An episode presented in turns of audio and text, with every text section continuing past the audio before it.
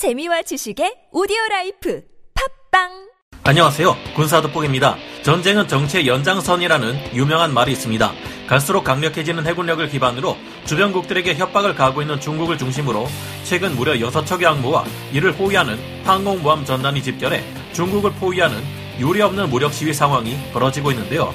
걸프전 때를 제외하면 평시에 이렇게 거대한 규모의 막강한 반중 전력이 집결하는 것은 이번이 처음이나 다름없으며 이 정도 규모라면 사실상 전시 상황이나 다름없을 정도입니다. 이런 와중에 우리 한국의 주한미군은 지상군을 대규모 전쟁 수행이 가능한 체제로 전환시키는 대대적인 변화를 꾀하고 있으며 배치되는 전력 또한 크게 달라지고 있는데요. 이에 맞춰 한국군의 중국 관련 대응 전략도 달라질 것으로 예상됩니다. 오늘은 최근 남중국해를 둘러싼 역사상 최대 규모의 반중 함대가 어떻게 구성되고 무슨 일을 하고 있는지 여기에 대한 중국의 반응은 어땠는지 중국의 군사 굴기로 크게 변화하는 동아시아 정세에서 크게 달라질 우리 대한민국의 역할은 왜 중요하며 우리는 어떤 역할을 하게 될지 알아보겠습니다. 전문가는 아니지만 해당 분야의 정보를 조사 정리했습니다.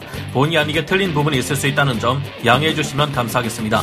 중국을 압박하는 연합항모 6척과 항모 전단 총집결 얼마 전인 9월 26일 미 해군의 로널드 레이건 항공모함 전단이 베트남 동쪽 해역 남중국해로 진입했다는 것이 포착되었습니다. 아프간에서의 미군 철수를 마무리하고 원래 수행하던 본연의 임무인 중국 견제 활동으로 돌아온 것인데요.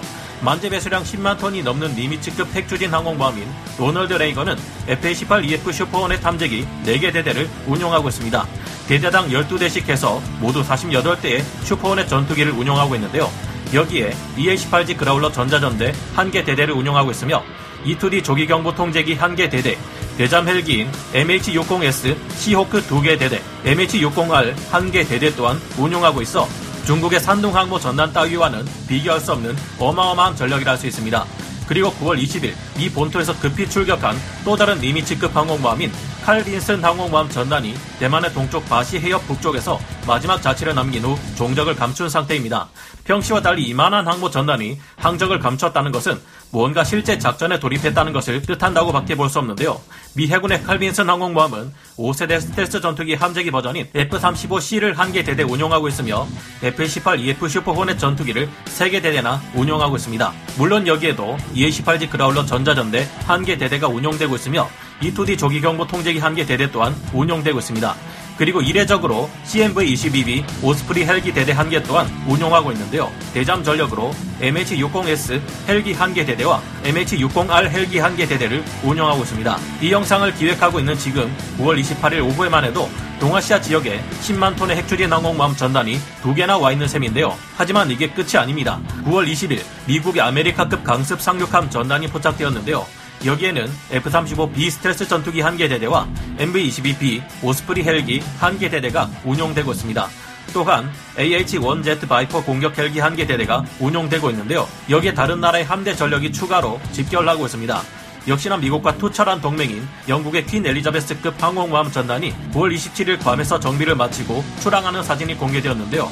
퀸 엘리자베스급 항공모함은 미 해병대의 F-35B 대대 1개, 영국 공군 F-35B 대대 1개를 합쳐 약 20여 대의 함재 전투기를 운용하고 있으며 대잠 헬기 전력으로 멀린 헬기 2개 대대, 와일드캣 헬기 1개 대대 또한 운용하고 있습니다. 여기에 호주가 운용하는 후안 카를로스 1세급 강습 상륙함 중 하나인 캔버라 강습 상륙함과 이를 호위하는 호위 전단까지 합류해 신속한 상륙 작전을 진행하려는 것인지 의심케 합니다. 캔버라급 강습 상륙함에는 1200여 명의 병력이 탑승하고 있으며 MRH-90 기동 헬기와 타이거 ARH 공격 헬기 10여 대가 함께 운용되고 있는데요. 이를 호위하기 위해 안자크급 방공 호위함 한척 또한 따라붙었습니다. 그리고 일본 해상 자위대 2세 전대 또한 이들 반중 함대에 합류했습니다. 일본 해상 자위대의 효우가급 헬기 구축함의 이번함인 이세함은 만재 배수량 18,000톤의 헬기 구축함으로 우리 해군의 독도급 강습 상륙함과 비슷한 체급을 가지고 있는데요. 일본 해상 자위대가 발표한 바에 따르면 이세함은 미 해군과 합동 훈련을 하러 나가는 중이라고 합니다. 이세함은 경납고에 최대 11대 헬기를 보관하는 것이 가능한데요. SH-60C 호크를 독자 개발한 헬기인 SH-60K 대잠 헬기를 3대 운용하고 있으며 다목적 헬기 AW101의 소해형 모델인 MCH101을 한 대 운용하고 있습니다.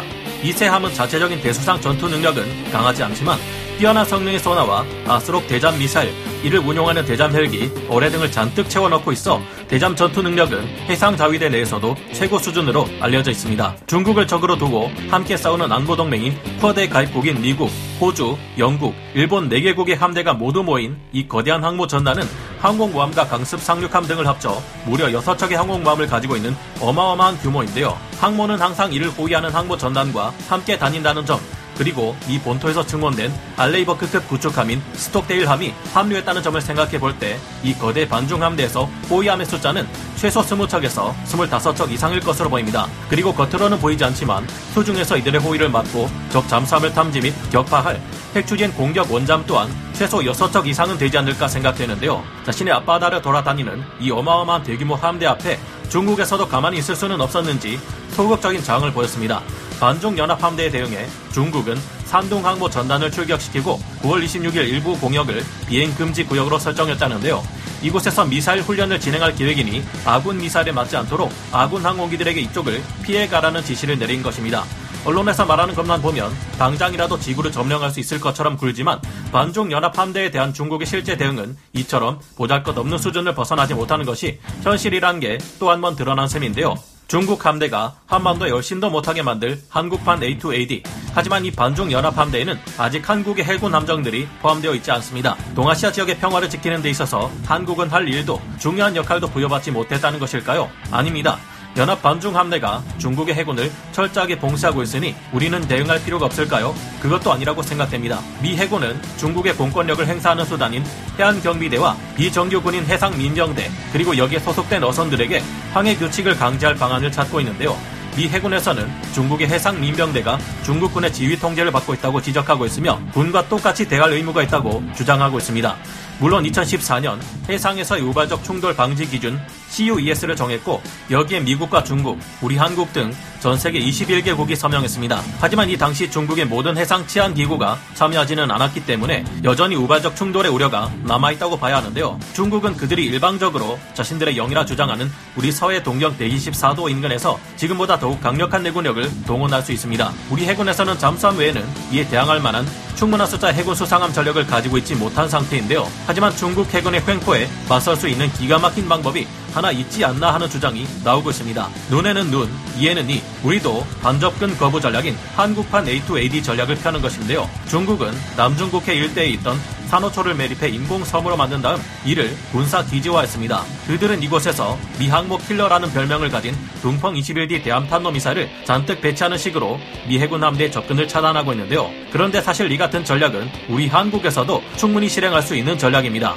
우리 한반도 주변의 서해와 남해에는 수많은 섬이 산재해 있는데요. 이 섬에 우리 한국군 또한 강력한 대함 미사일을 잔뜩 배치해 중국 해군의 항모 전단이 접근할 엄두를 내지 못하게 하는 것입니다. 이미 우리는 현무2를 대함 탄도 미사일인 ASDM으로 개량하려는 움직임을 보이고 있는데요. 현무2C가 가진 사정거리가 800km라는 점을 생각해보면 우리가 서해와 남해의 섬들의 다수의 현무 ASDM을 배치할 경우 동중국해, 방해, 남해로의 접근을 효과적으로 거부하는 한국판 A2AD 전략을 성공적으로 수행할 수 있을 것이 예상됩니다. 2017년 6월 23일 많은 사람들의 참관하에 진행된 현무2C 시험 발사에서는 해상에 떠있는 작은 점표적을 완벽하게 명중시키는 모습을 보여주었는데요. 게다가 우리 한국에서는 벌써 탄도탄용 탐색기가 개발 중이며 일부 기사에서는 현무2C의 앞부분에 퍼싱2의 것과 비슷한 레이더 탐색기가 장착된다는 언급까지 나왔습니다. 앞으로 충분한 인공위성과 UAV 등의 정찰 수단을 우리 한국이 갖출 경우 서해나 남해로 진입하는 중국 항공모함 전단을 상대로 현무 ASBM을 발사해